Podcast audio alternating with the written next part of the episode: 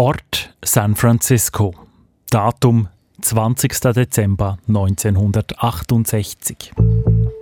Der 17-jährige David Arthur Faraday fuhr gegen halb acht abends mit seinem Auto zum Elternhaus der 16-jährigen Betty Lou Jensen. Sie hatten ihr erstes Date. Ihren Eltern erzählte Jensen, sie ginge an ein Weihnachtskonzert ihrer Schule. Doch das stimmte natürlich nicht. Nach einem Besuch in einem Drive-In-Restaurant gingen sie an einen abgelegenen Ort an einem See, ein Ort, der oft von Liebespaaren aufgesucht wurde. Gegen 23 Uhr wurden sie zum letzten Mal unversehrt gesehen. Zwei Männer, die auf Waschbärenjagd waren, sahen, wie ein zweites Auto neben jenem von David hielt. Wer am Steuer saß, erkannten sie nicht. Gegen 23.15 Uhr fand eine Anwohnerin das junge Liebespaar mit schweren Schussverletzungen am Boden liegen. Beim Eintreffen der Polizei war Betty bereits tot. David verstarb kurz darauf im Spital. Was war geschehen?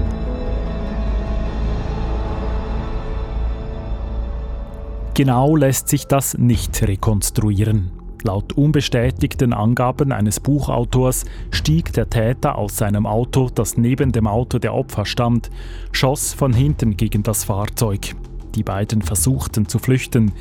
David Faraday wurde mit einem Kopfschuss schwer verletzt. Betty Jensen rannte davon, wurde aber nach rund neun Metern von fünf Schüssen getroffen und fiel ebenfalls zu Boden.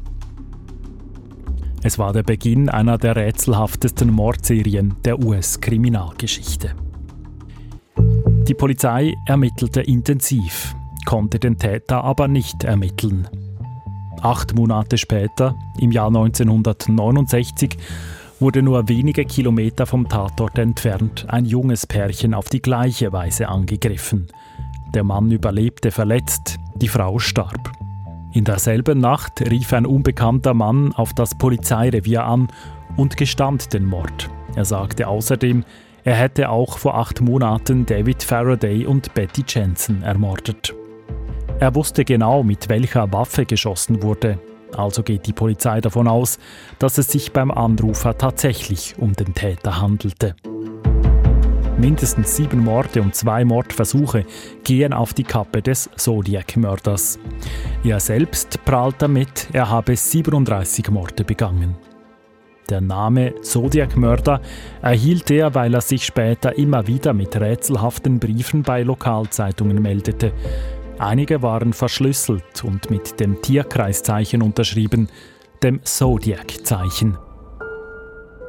Über den Zodiac-Mörder gibt es mindestens sieben Filme, Dutzende TV-Dokumentationen, über 40 Bücher und natürlich teilweise verschwörerische Websites. Trotz vieler Theorien, gefasst oder eindeutig identifiziert wurde der Täter bis heute nicht. Die Polizei hat bis heute gegen mehr als 2000 Männer ermittelt, ohne Erfolg. Im Herbst 2021 vermeldeten Medien, dass es einer Gruppe von Anwälten und Ermittlern geschafft habe, den Täter zu identifizieren. Die Justiz und die Polizei von San Francisco sind allerdings nicht davon überzeugt.